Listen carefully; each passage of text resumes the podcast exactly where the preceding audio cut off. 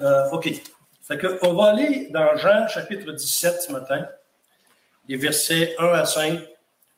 C'est un passage euh, que j'ai étudié, puis que j'ai été particulièrement béni en l'étudiant. Et euh, j'ai prié le Seigneur durant tout le, temps de la préparation. J'ai demandé à d'autres de prier aussi, pour que non seulement je puisse amener la parole avec intelligence et sagesse, mais que vos cœurs soient réceptifs au message, parce qu'il y a toujours des applications, des choses qu'on se doit de mettre en pratique dans notre vie tous les jours pour changer quelque chose en nous. Comme il disait tantôt, on est, on est censé sortir d'un culte meilleur que lorsqu'on est rentré. Bon, j'espère que ça, ça va être ça ce matin. On va aller dans Jean chapitre 17, versets 1 à 5. Jean 17, versets 1 à 5. Après avoir ainsi parlé, Jésus leva les yeux au ciel et dit, Père, l'heure est venue. Glorifie ton Fils, afin que ton Fils te glorifie. C'est donc que tu as donné pouvoir sur toute chair excusez-moi, afin qu'il accorde la vie éternelle à tous ceux que tu lui as donnés. Or, la vie éternelle, c'est qu'ils te connaissent, toi, le seul vrai Dieu, et celui que tu as envoyé, Jésus-Christ. Je t'ai glorifié sur la terre, j'ai achevé l'œuvre que tu m'as donnée à faire. Et maintenant, toi, Père, glorifie-moi auprès de toi-même de la gloire que j'avais auprès de toi avant que le monde fût. Quelle richesse. Euh, S'il y a une chose que je retiens de toutes les lectures que j'ai faites pour préparer le sermon, c'est la richesse du passage. Alors, euh, on va diviser le texte en trois parties. C'est ce qu'on va regarder ce matin. La première partie, on va regarder dans le verset 1, euh, je dirais que l'idée principale, c'est la prière pour la glorification mutuelle, à la fois du Père et du Fils. La deuxième idée, euh, serait dans les versets 2 et 3, et c'est l'autorité du Fils sur les hommes et le pouvoir de donner la vie éternelle aux élus. Et le troisième point, le verset 4 et 5, la consommation de la mission divine et la glorification mutuelle. Alors, moi, j'ai il y a plusieurs façons. Quand j'ai pensé, quand on est invité quelque part faire un sermon, on se demande tout le temps, bon, je vais, prêcher sur quoi? Est-ce que je vais aller là? J'avais l'idée de prêcher sur Jean 17, verset 3. La vie éternelle, c'est de te connaître, toi, le Père et Jésus-Christ. Puis en lisant les, les, commentateurs, je me suis rendu compte que c'est beaucoup plus large, que c'est très large. Alors j'ai dit, euh, je pense que le passage est d'une richesse telle qu'on a besoin d'une préface, on a besoin de, de, de, voir une idée globale de l'ensemble du passage, de ce qu'on appelle la prière sacerdotale. Alors vraiment, c'est une prière pleine de richesse, pleine de beauté. Et je pense qu'il est nécessaire de la situer dans son contexte, de rappeler aussi certaines réalités concernant le rôle du souverain sacrificateur, à la fois dans l'Ancien et dans le Nouveau Testament. On l'a vu tantôt, on a lu Hébreu chapitre 7 euh, concernant le, rôle du sacrificateur dans le, Lévitique et celui selon l'ordre de Melchisédek qui était dans le psaume 110. Alors ces versets-là, ce matin, préparaient un peu euh, ce qu'on veut amener ce matin. Et j'aimerais ça qu'on, en même temps, qu'on relie le passage, relie Élie, qu'on relie le passage avec un autre passage du Nouveau Testament qui nous fait comprendre vraiment, je dirais, le sens profond de Jean 17. Alors, ce qu'on va faire pour débuter, on va aller dans le contexte. Si vous regardez le contexte, euh, on parle souvent, le, verset 17, verset 1, dit, après avoir ainsi parlé. Là, souvent, on lit ça, on, on se dit même pas, il a parlé, qui parlait, puis il parlait de quoi, puis alors ici, je pense qu'il est nécessaire de se rappeler que c'est dans, dans, le contexte de Jean, euh, à partir du chapitre 13 et aller jusqu'au chapitre 16, qui est comme une préface très importante. La première chose qu'on se rend compte, c'est que dans le chapitre 13, le Seigneur a voulu préparer ses disciples au fait qu'il était bientôt euh, qui devraient les quitter, qui leur avaient fait des déclarations qu'eux ne comprenaient pas vraiment ce qu'ils disaient. Là. D'abord, qu'ils partaient, qu'ils étaient crucifiés, ils n'ont pas vraiment compris. Ils étaient, ils dans une confusion. Et l'amour, c'est quand on aime quelqu'un, on, on cherche à sortir de sa confusion. Alors, il a voulu, dans le chapitre 13, par le lavage des pieds. Autrement dit, leur démontrer par des faits, par un geste concret, précis, euh, quelle attitude il se devait d'avoir après que le maître va être parti.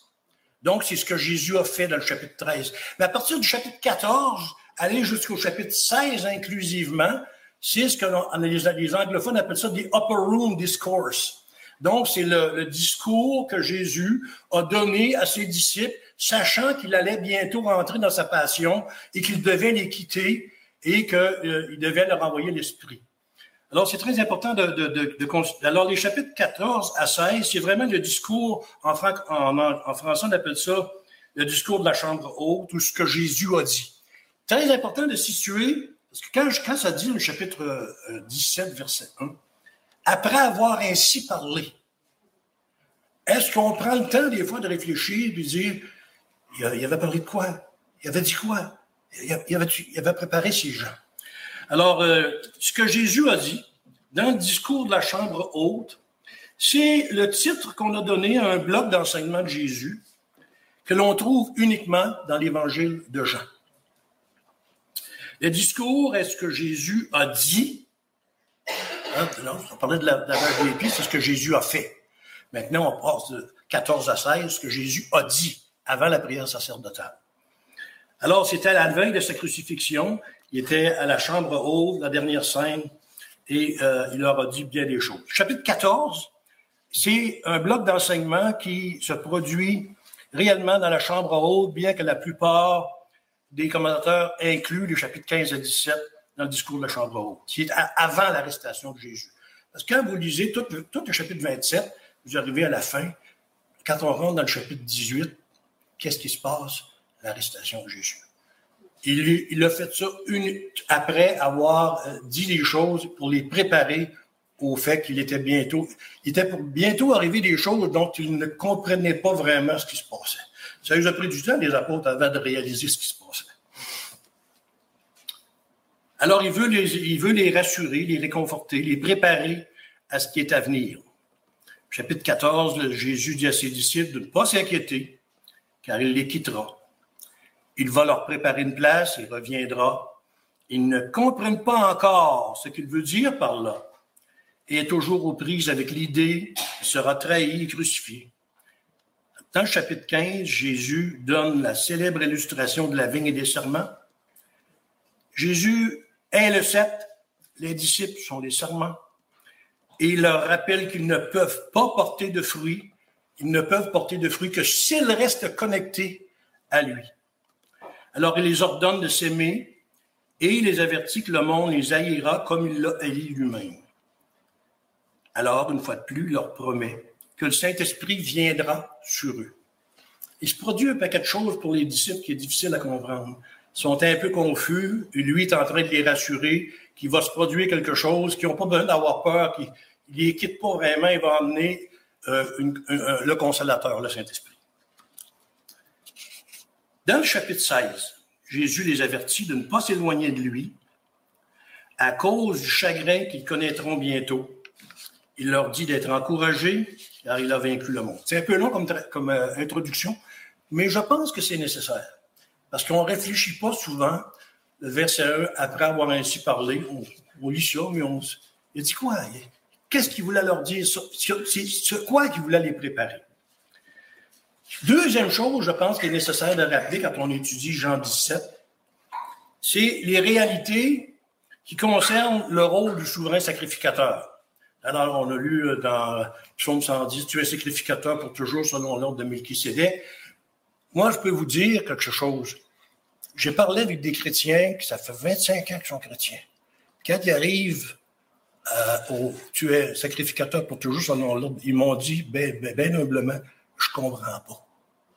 Alors, il y a quelque chose dans, dans, dans ce, dans ce passage-là qui est riche, qu'on a besoin de se rappeler.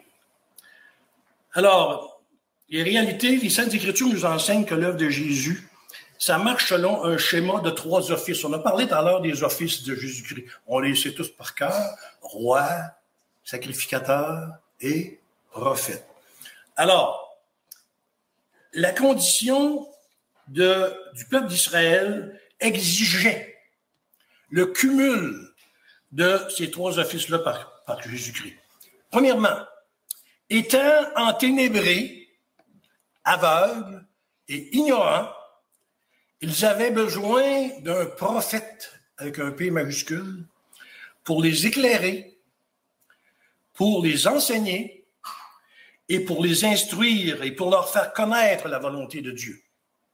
On lit par exemple dans Deutéronome chapitre 18, verset 15 et verset 18, L'Éternel ton Dieu te suscitera du milieu de toi, d'entre tes frères, un prophète comme moi. Vous l'écouterez. Verset 18, je leur susciterai du milieu de leurs frères un prophète comme toi. Je mettrai mes paroles dans sa bouche et il leur dira tout ce que je lui commanderai. Donc, le rôle, il était enténébré, aveugle, il avait besoin d'un prophète.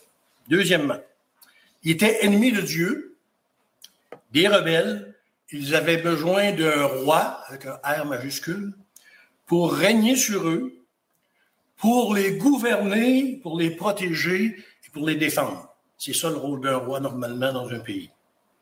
Dans Zacharie, au chapitre 9, verset 9, ça dit Sois transporté d'allégresse, fille de Sion. Pousse des cris de joie, fille de Jérusalem. Voici ton roi vient à toi.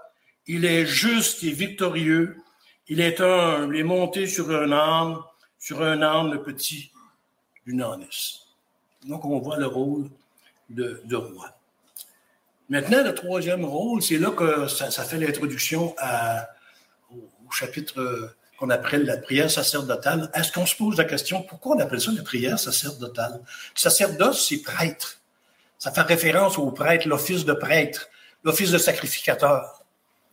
On appelle ça la prière sacerdotale parce que tout simplement, Jésus est en train de leur dire que les, le rôle de prophète, le rôle de roi a été accompli et maintenant le rôle de sacrificateur est en, il va s'accomplir bientôt par son sacrifice sur la croix et par toutes les souffrances qu'il va subir.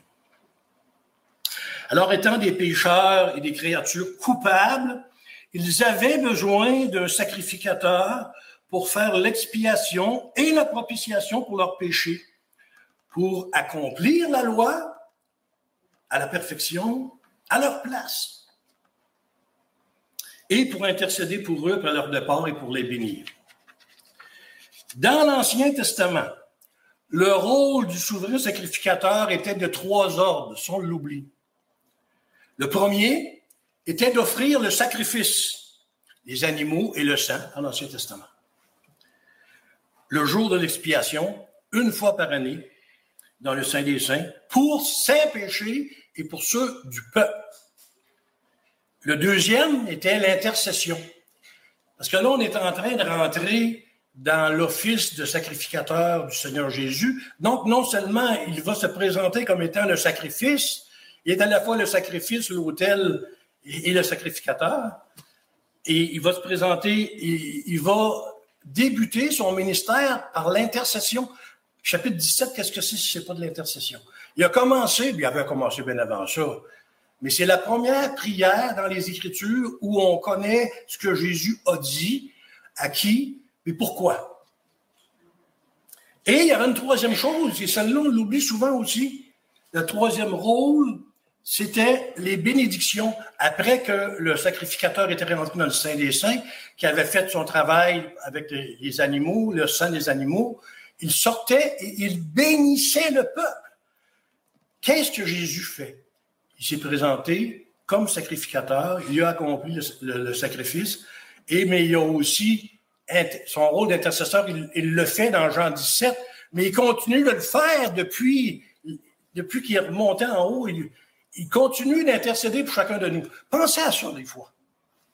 Le Christ, le Christ lui-même, quand on comprend sa grandeur, sa perfection, ses beautés, sa richesse, et qu'on comprend qu'il intercède pour nous personnellement. Il prie pour Marcel Longchamp, puis il prie pour tous les noms de toutes les personnes qui sont présentes ici, qui appartiennent au Seigneur. Il prie pour nous, continuellement. Quand on s'arrête à ça, c'est tellement bénissant, c'est tellement profond, c'est tellement riche, tellement beau. Donc, il y avait trois choses, le sacrifice, l'intercession et les bénédictions. Il est en train de les préparer par Jean 17 à son rôle, surtout de sacrificateur. Dans Nombre, chapitre 3, versets 2 et 3, ça dit Voici les noms des fils d'Aaron, Nadab, le premier-né, Abihu, Éléazar et Itamar. Ce sont, là, ce sont là les noms des fils d'Aaron qui reçurent l'onction comme sacrificateurs et furent consacrés pour l'exercice du sacerdoce. C'est un peu long, je suis conscient que c'est un peu long, mais je pense que c'est nécessaire. La troisième, c'est un lien significatif avec un autre passage du Nouveau Testament. Et on, va voir à un moment donné la connexion qu'il y a entre ces deux passages-là. C'est celui de Philippiens, chapitre 2, versets 5 à 11. Qu'est-ce que les disciples voyaient quand ils voyaient Jésus devant eux? Il y a juste Pierre qui a eu un éclair de génie. Un moment tu es, tu es Jésus, le fils. Mais les autres, ils voyaient uniquement un homme, ils ne voyaient pas qui était vraiment la personne de Jésus-Christ. Dans Philippiens chapitre 2, les versets 5 à 11, ça vient nous rappeler que Jésus est Dieu. Il est co-éternel, donc il a toujours existé avec le, avec le, Père et le Fils. Il est co-égal. Il n'y a rien que le Père a et que l'Esprit a que, lui, Jésus, comme Dieu n'a pas. Et aussi, il est co-essentiel, donc il, a la parfaite divinité, et c'est ça qu'il y avait avant de venir sur la terre. C'est ça que le, passage nous rappelle. Ayez en vous les sentiments qui étaient en Jésus-Christ, lequel, existant en forme de Dieu, n'a point regardé comme une proie à arracher d'être égal avec Dieu, mais s'est dépouillé lui-même en prenant une forme de serviteur, en devenant semblable aux hommes et ayant paru comme un homme, comme un simple homme. Il s'est humilié lui-même, se rendant obéissant jusqu'à la mort et même jusqu'à la mort de la croix.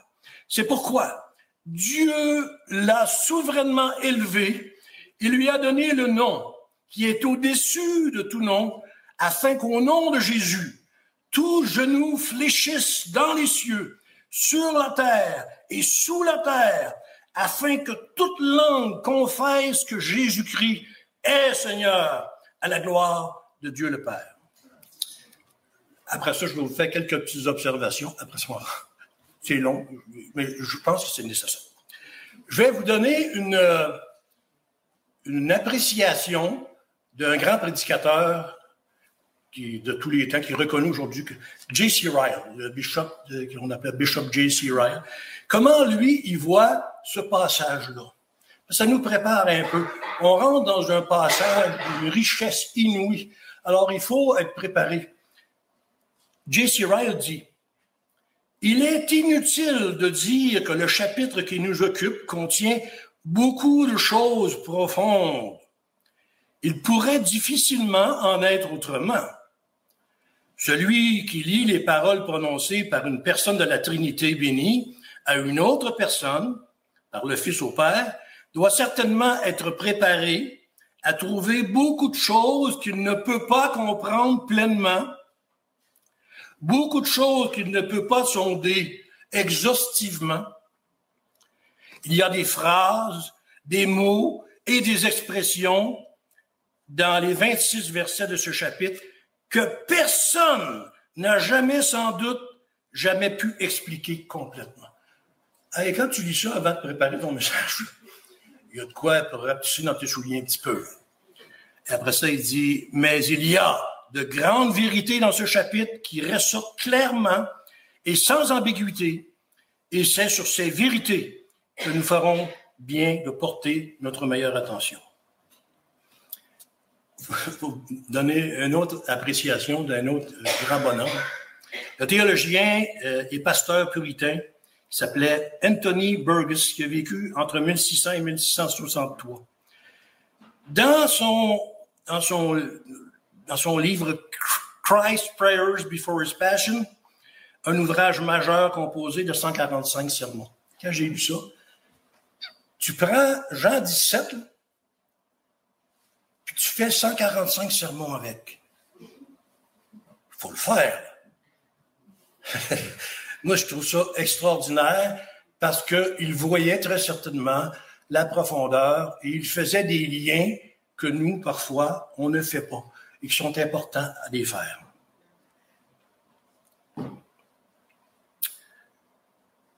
Dans ces 145 sermons, il expose des sujets tels que Dieu le Père et Dieu le Fils, l'amour de Dieu, la providence sur la mort, l'élection, la divinité du Christ, le médiateur en tant que maître, prêtre et roi, l'union avec le Christ, la connaissance de Dieu, la vie éternelle, la justification, la sanctification, l'obéissance, la séparation de Dieu, la foi, la prière, la persévérance, l'adoration, l'unité des chrétiens. Rien que ça.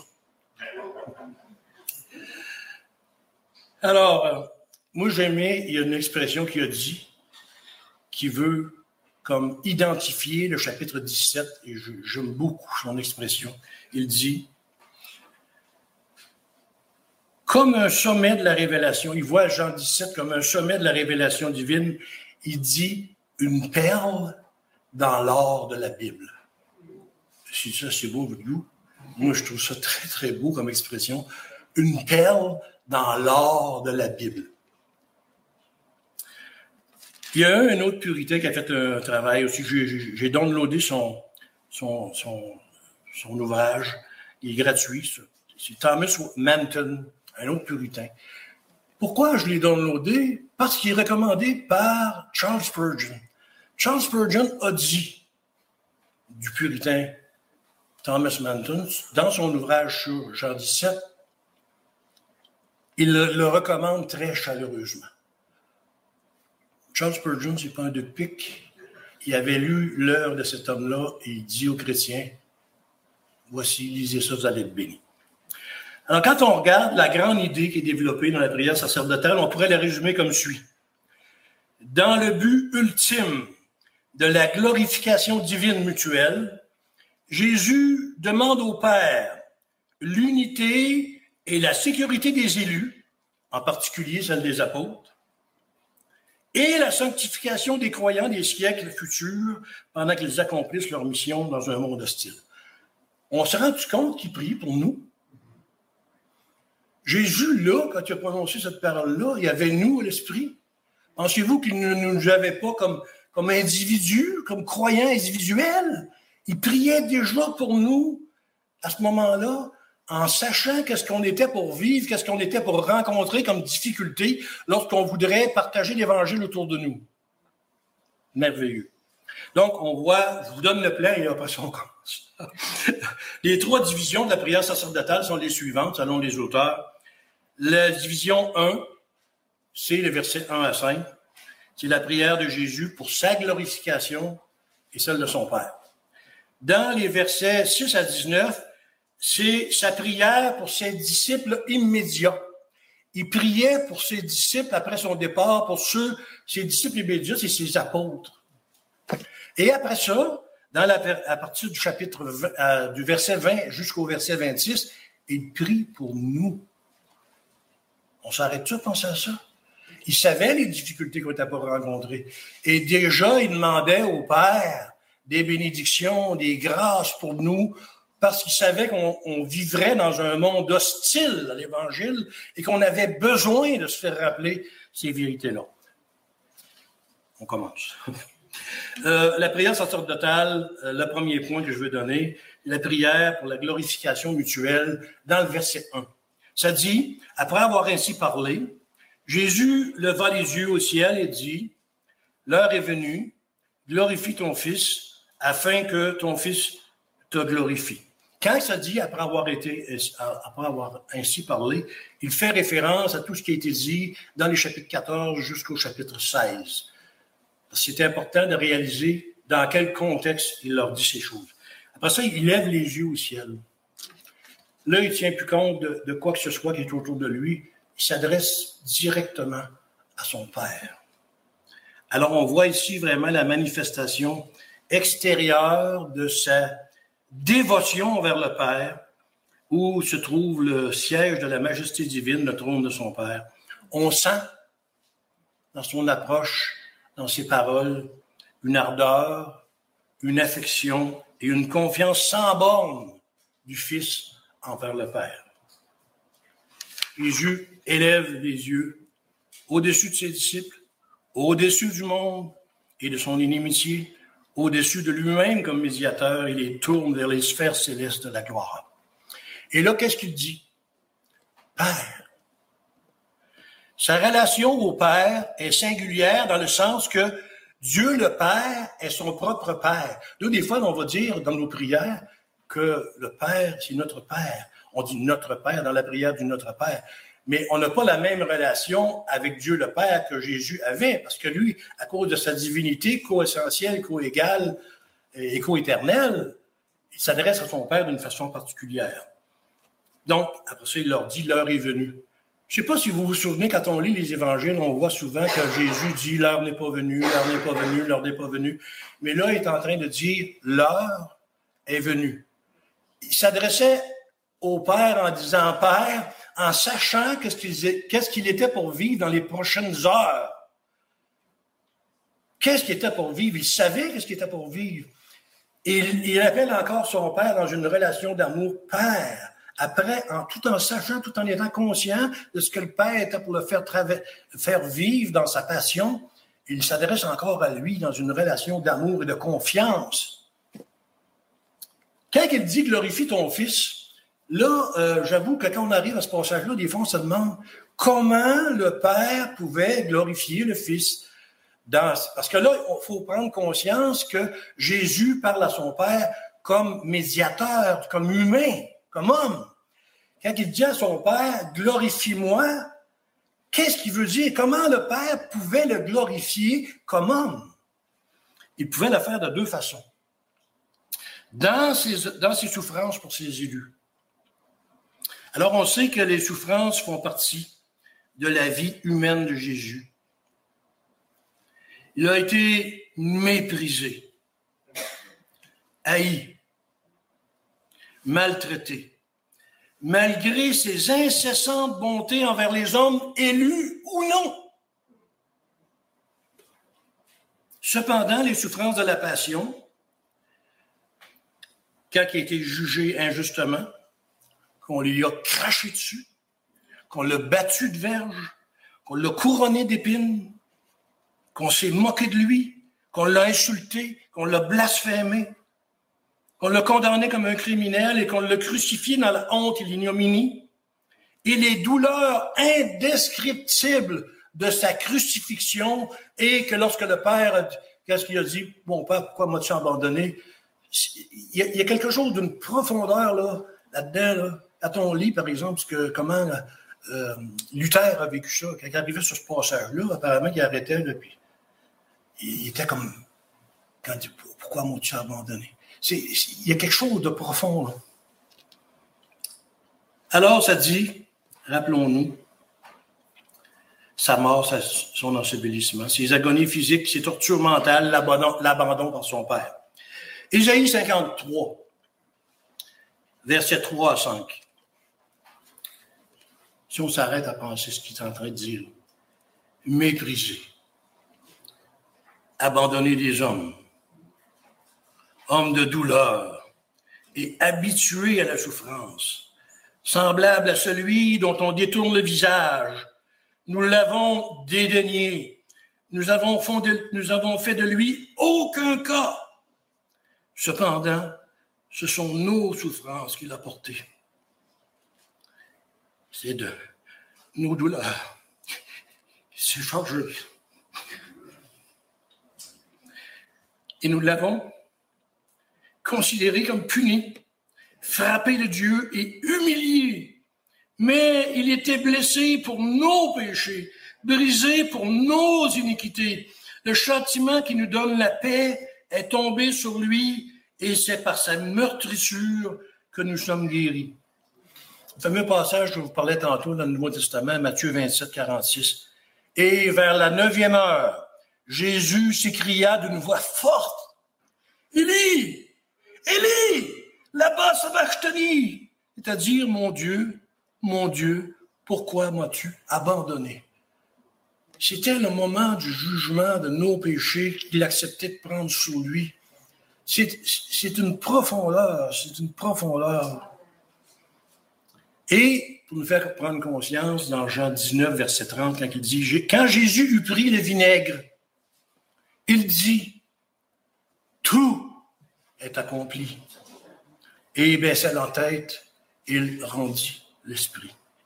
Donc, la première façon que le Père pouvait le glorifier, c'est en maintenant sa capacité de, euh, de, souffrir toutes ces choses pour nous, pour euh, notre rédemption. Et la deuxième chose, c'est par la manifestation des signes qui ont eu lieu lors de la mort de Jésus. Le voile du temple s'est déchiré. Imaginez-vous, euh, quand on le voit dans le tabernacle, quand on le voit dans le temple, après il y a eu, le tabernacle, après il y a eu le temple, un immense gros rideau, on dit qu'il y avait comme chose comme deux pouces d'épée, je ne sais pas si c'est vraiment ça, mais en tout cas, un, très grand rideau. Le seul qui avait le droit de traverser du sein, dans le sein des saints, c'était le souverain sacrificateur une fois par année, le jour de l'expiation, avec pas son sang, avec le sang des, des bêtes. Et là, il est en train de dire que quand Jésus est mort, ce qui nous séparait, ce qui rendait l'être humain impossible de rentrer dans le sein des saints, Jésus monte par le fait, le, voile, c'était son corps, c'était ce qui se passe. C'est déchiré de haut en bas. C'était une signature divine, d'une puissance, en voulant dire, à cause de Jésus-Christ, voici l'accès au, au des saints, vous êtes ouvert. Hey, ça devait être terrible, ça, devait être très beau à, écouter, à voir. Alors, euh, qu'est-ce que ça dit? Qu'est-ce qui s'est passé lors de la, passion de Jésus-Christ? Qu'est-ce qui s'est passé au moment de sa mort, les, minutes qui ont suivi? Ça dit qu'il y a eu, il était, euh, dans Luc 23, 44, 45, il était environ la sixième heure, et il y eut des ténèbres sur toute la terre. Jusqu'à la neuvième heure, le soleil s'obscurcit et le voile du temple se déchira par le milieu. Donc le côté, toute la création participait à, voir que c'était quelque chose d'extraordinaire qui se passait. C'était pas quelque chose d'ordinaire qui se passait là. Ensuite, d'autres euh, manifestations qu'il y a eu, la terre trembla. J'imagine les gens qui étaient là, qui ont vu la crucifixion de Jésus. Je ne sais pas si avez-vous déjà vécu euh, un tremblement de terre? J'ai déjà vécu quelques fois. Et je dois dire que quand la terre se met à trembler, euh, comme on dit en québécois, les quételles te pognent. Alors, euh, la terre trembla. Les rochers se fendirent. J'imagine un gros rocher qui se fend. Le craquement que ça doit faire. Le Seigneur accompagnait la passion de Christ, sa mort et ce qui l'entourait, de multitude de signes qui démontraient que c'était divin, ce qui se passait. Les rochers se fendirent et plusieurs des corps des saints ressuscitèrent. Matthieu 27, 51. Et voici, le voile du temple se déchira en deux, depuis le haut jusqu'en bas. Et la terre trembla, les rochers se fendirent, les sépulcres s'ouvrirent et plusieurs corps des saints qui étaient morts ressuscitèrent. Puis la deuxième partie du verset dit Glorifie ton Fils. On vient de voir de quelle façon le, Père a pu glorifier le Fils à travers ces choses-là, ces souffrances et les signes accompagnant la, la mort de Christ. Il dit Afin que ton Fils te glorifie. Par la mort du Christ et sa résurrection, par-dessus tout, Dieu est glorifié car là se manifestent tous ses attributs sa puissance, sa souveraineté, son amour, sa vérité, sa justice, sa fidélité à l'alliance, sa sainteté, sa sagesse, sa bonté, sa patience, sa miséricorde, etc. Jésus a eu la victoire finale et définitive sur le péché, sur Satan, sur le monde et sur la mort elle-même. C'est un passe, même le verset, ben, j'ai vu, à un moment donné, j'ai fait des recherches, j'ai trouvé que Charles Spurgeon avait prêché trois sermons. Un sur Jean 17, 1, un deuxième sermon sur Jean 17, 2, un troisième sermon sur Jean 17, 3. Je les ai imprimés toutes les trois, je me suis mis à lire ça, je me suis dit, oh, aïe, aïe. comme je, partageais avec Raymond ce matin, j'ai déjà prêché sur Jean, euh, l'évangile de Jean complet, toute, l'exposition. J'ai dit, je pense que je serais gêné de retourner voir ce que j'ai dit le 6 ou 7 ans. Parce que on grandit dans la foi, on apprend des choses sur Dieu, sur Christ, sur le Saint-Esprit, sur la vie chrétienne en général, et on peut avoir dit des choses il y a quelques années qui n'étaient pas, nécessairement fausses, mais qui euh, manquaient de substance, manquaient de profondeur, manquaient de richesse, manquaient de... Alors j'ai dit, bon, je me suis dit, à l'époque, j'ai fait de mon mieux, comme un matin, je fais de mon mieux, mais je peux vous dire une chose, le verset 1, je ne l'ai pas vidé ce matin. J'en suis bien conscient. Maintenant, le verset, euh, deuxième point qu'on voulait regarder, c'est l'autorité du Fils sur les hommes et le pouvoir de donner la vie éternelle aux élus. Versets 2 et 3. Je ne sais pas à j'ai commencé. Je pense que quelqu'un me le rappelle pour pas que je passe tout droit. OK. Euh, verset 2, ça dit Selon que tu lui as donné, qui tu, le Père lui a donné, selon que tu lui as donné pouvoir sur toute chair. Donc, Dieu avait donné à Jésus le pouvoir sur toute chair. Tous les hommes qui ont comparu sur la terre, il lui a donné le pouvoir de faire, de les contrôler dans leurs péchés, plein de choses, d'ouvrir, de, même de les utiliser pour euh, faire avancer son évangile. Il dit, afin que tu aies donné pouvoir sur toute chair, afin, dans le but de donner accorder la vie éternelle à tous ceux que tu lui as donnés. Si quelqu'un ne voit pas ici l'élection, je pense qu'il a besoin de, de lire sa Bible, afin qu'il accorde, qu'il, Jésus, afin que Jésus accorde la vie éternelle à tous ceux que tu lui as donnés. Donc, il faut que le Père ait donné au Fils des individus. Nous, ici même présents ce matin, je te donne Raymond Perron, je te donne Diane Perron. Et pour, là, je pense que je les vois devant moi. Ça, aide à nommer les noms, je ne pourra pas nommer tous les noms. Mais il reste que c'est important de réaliser que ce qui se passait, c'était vraiment selon, il prenait conscience que Dieu lui avait donné le pouvoir sur tous les hommes, qu'ils soient bons ou pas bons. Mais le but de tout ça, c'était pour donner la vie éternelle à ceux que le Père avait donné au Fils. Et verset 3, Or, la vie éternelle, c'est qu'ils te connaissent, toi, le seul vrai Dieu, et celui que tu as envoyé, Jésus-Christ. Donc, la vie éternelle, c'est de connaître Dieu le Père et c'est de connaître Dieu le Fils. Et bien entendu, je pense qu'on pourrait ajouter, sans trop se tromper théologiquement, connaître Dieu le Saint-Esprit. Au verset 2, le Seigneur affirme deux grandes réalités. Il a donné l'autorité souveraine sur tous les hommes que lui, ont, que lui ont été donnés par le Père, selon que tu lui as donné pouvoir sur toute chair.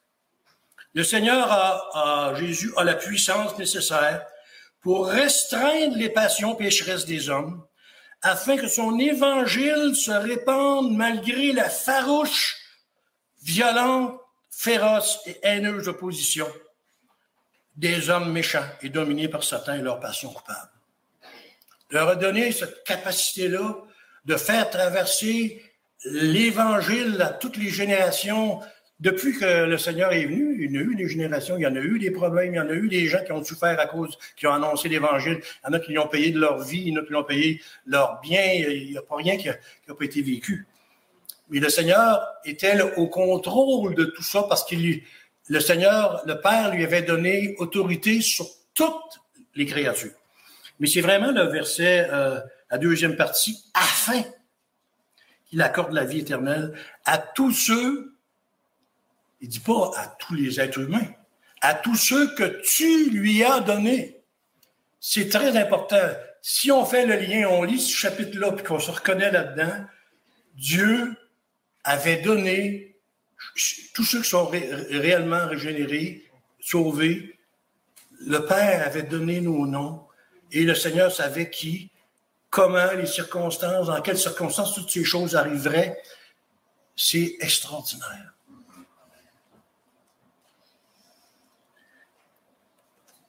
Euh, on va lire un petit peu euh, quand il dit accorde la vie éternelle à tous ceux qui lui a, tu lui as donné. Jean 6, verset 39 à 40, 44 à 47 et des lois. Or, la volonté de celui qui m'a envoyé, c'est que je ne perde rien de tout ce qu'il m'a donné, mais que je le ressuscite au dernier jour.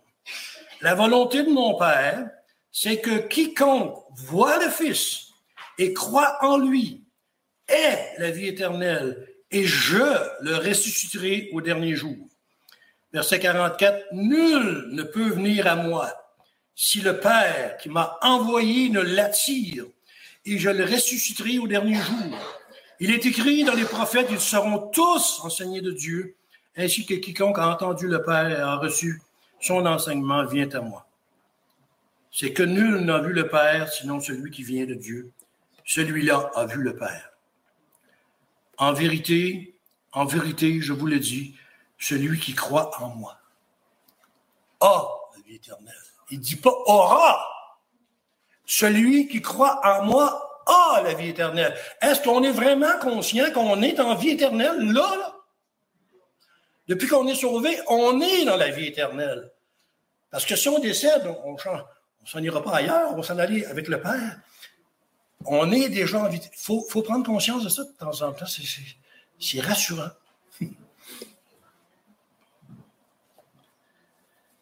Dans le verset 63, il dit C'est l'esprit qui vivifie. La chair ne sert de rien. Les paroles que je vous ai dites sont esprit et vérité. Alors, au verset 3, Christ enseigne deux grandes vérités glorieuses. Or, la vie éternelle, c'est qu'ils te connaissent, toi, le seul vrai Dieu, en opposition au, faux Dieu, puis euh, à l'idolâtrie, de connaître Dieu le Père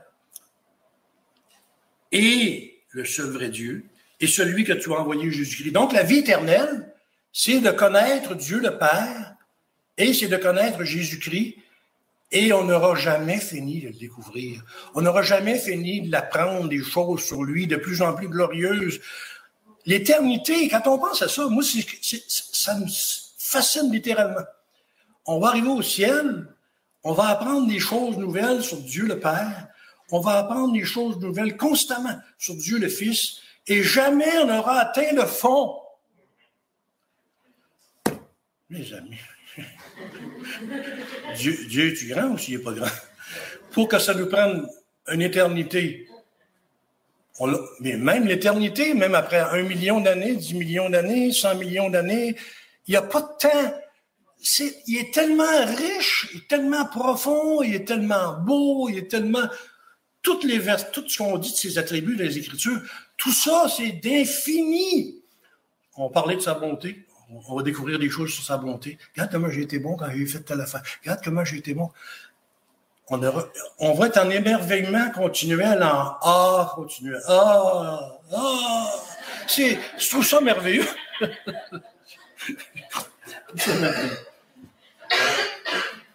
Nous devons prendre conscience que la vie éternelle n'est pas seulement lorsque nous jouirons du ciel éternellement. Nous sommes dans la vie éternelle dès notre nouvelle naissance.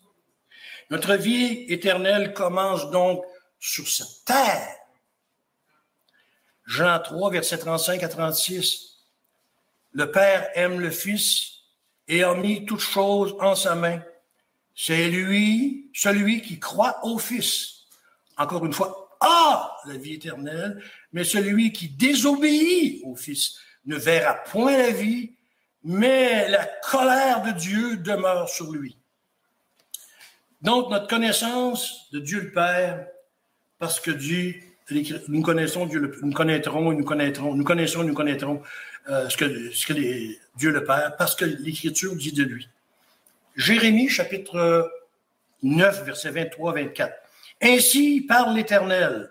que le sage ne se glorifie pas de sa sagesse, que le fort ne se glorifie pas de sa force, que le riche ne se glorifie pas de sa richesse, mais que celui qui veut se glorifier se glorifie d'avoir de l'intelligence et de me connaître, de savoir que je suis l'Éternel, qui exerce la bonté, le droit et la justice sur la terre, car c'est à cela que je prends plaisir, dit l'Éternel.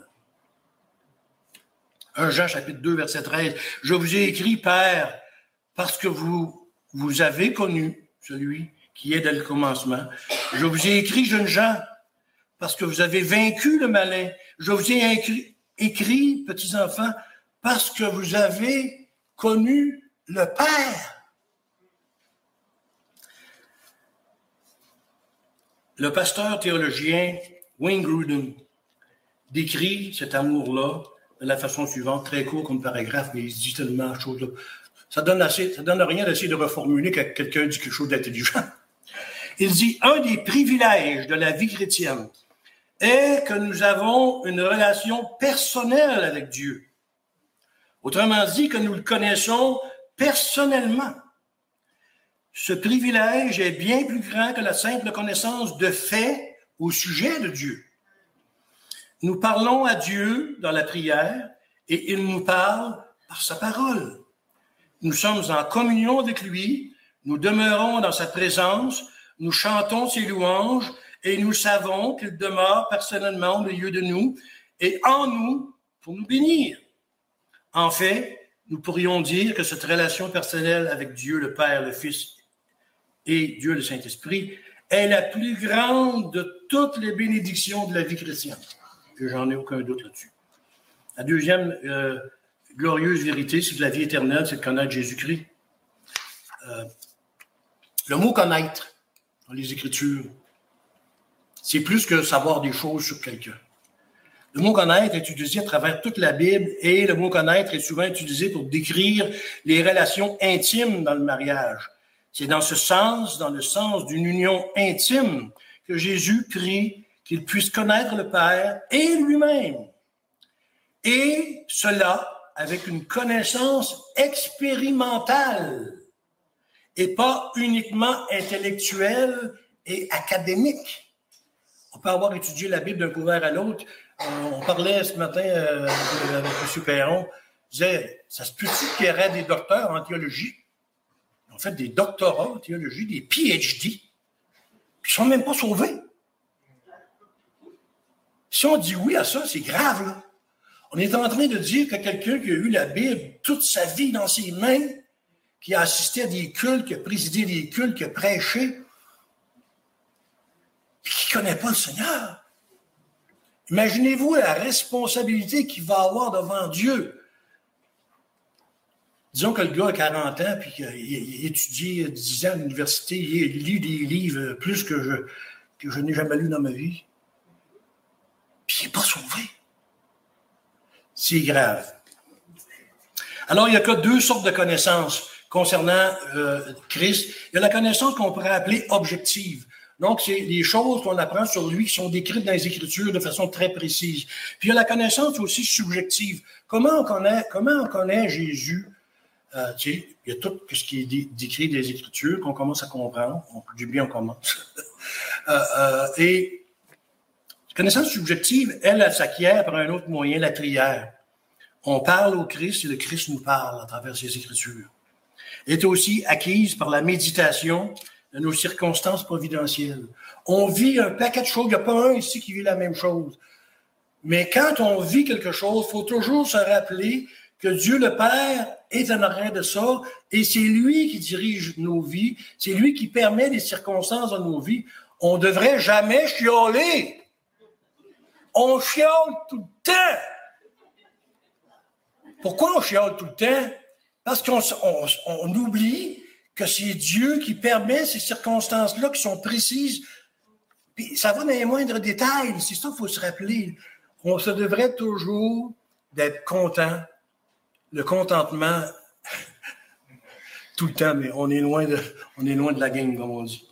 Donc, euh, la connaissance subjective, ça vient par la, méditation des circonstances providentielles, la prière et les actions de grâce quand on remercie Dieu pour tout ce qu'il a fait et, nous le louons. Psaume 145, verset 3, moi c'est un psaume qui me, comme les Anglais disent, mind-blowing. L'Éternel est grand et très digne de louange. Et sa grandeur est insondable. Mes amis, notre Dieu est grand au-delà de ce que même nous sommes capables d'imaginer. Et juste le fait de savoir que l'éternité ne suffira pas pour connaître tout ce qu'il est, tout ce qu'il a fait, tout ce qu'il on va le découvrir et on va jouir pour toute la vie éternelle. Une jouissance terrible. Peut-être pas le bon mot. Et le troisième point, là, peut-être que je dépose mon nom, je ne sais pas. La consommation et la mission divine et la glorification mutuelle, versets 4 et 5. Christ a achevé la mission, l'œuvre que le Père lui a confiée, c'est-à-dire dans le verset 4. Je t'ai glorifié sur la terre. J'ai achevé l'œuvre que tu m'as donnée à faire. Là, je vais vous la lire, même si je dépense un peu mon temps, vu que je ne viens pas souvent. je ne fais pas trop bon voyage après moi. Euh, J.C. Ryle, il fait, il fait un commentaire sur le verset 4. Il dit, J.C. Ryle, c'est un grand prédicateur, il dit, je pense que le sens de cette phrase doit être le suivant. Rends gloire à ton Fils en le portant à travers la croix et le tombeau jusqu'à l'achèvement triomphal de l'œuvre qu'il est venu accomplir en le plaçant à ta droite et en l'élevant au-dessus de tout nom qui soit nommé. Fais-le afin qu'il te glorifie, toi et tes attributs. Fais-le pour qu'il rende une nouvelle gloire à ta sainteté, à ta justice, à ta miséricorde et à ta fidélité, et qu'il prouve au monde que tu es un Dieu juste, un Dieu saint, un Dieu miséricordieux et un Dieu qui tient sa parole ma mort substitutive et ma résurrection le prouveront et te rendront gloire. Achève cette, euh, achève cette ton œuvre, notamment pour que ton Fils puisse te glorifier en amenant au ciel de nombreuses âmes rachetées, la gloire de ta grâce. Verset 5, on va essayer lire rapidement. Et maintenant, toi, Père, glorifie-moi auprès de toi-même de la gloire que j'avais auprès de toi avant que le monde fût on parle de glorification. Dans le premier, c'était l'homme qui parlait à Dieu, le Rédempteur, l'homme qui parlait à Dieu. La façon de glorifier le Père, le Père, la façon qu'il a de glorifier son Fils était différente de celle-ci. Parce qu'il est en train de dire dans le verset 5, Et maintenant, toi, Père, glorifie-moi auprès de toi-même, de la gloire que j'avais auprès de toi avant que le monde fût. On a vu dans Philippiens tout à l'heure, il était Dieu. Il est en train de vouloir que nous prenions conscience que tout ce qu'on connaît sur Dieu dans les Écritures, tous ses attributs, toutes ses œuvres, il veut qu'on connaisse ces choses-là. Alors, euh, on parle ici de égalité au Père, même essence que le Père, les, même éternité, co-essentiel, co-éternel, co-égal. Ésaïe 42, verset 8, ça dit, Je suis l'Éternel, c'est là mon nom et je ne donnerai pas ma gloire à un autre, ni mon honneur aux idoles.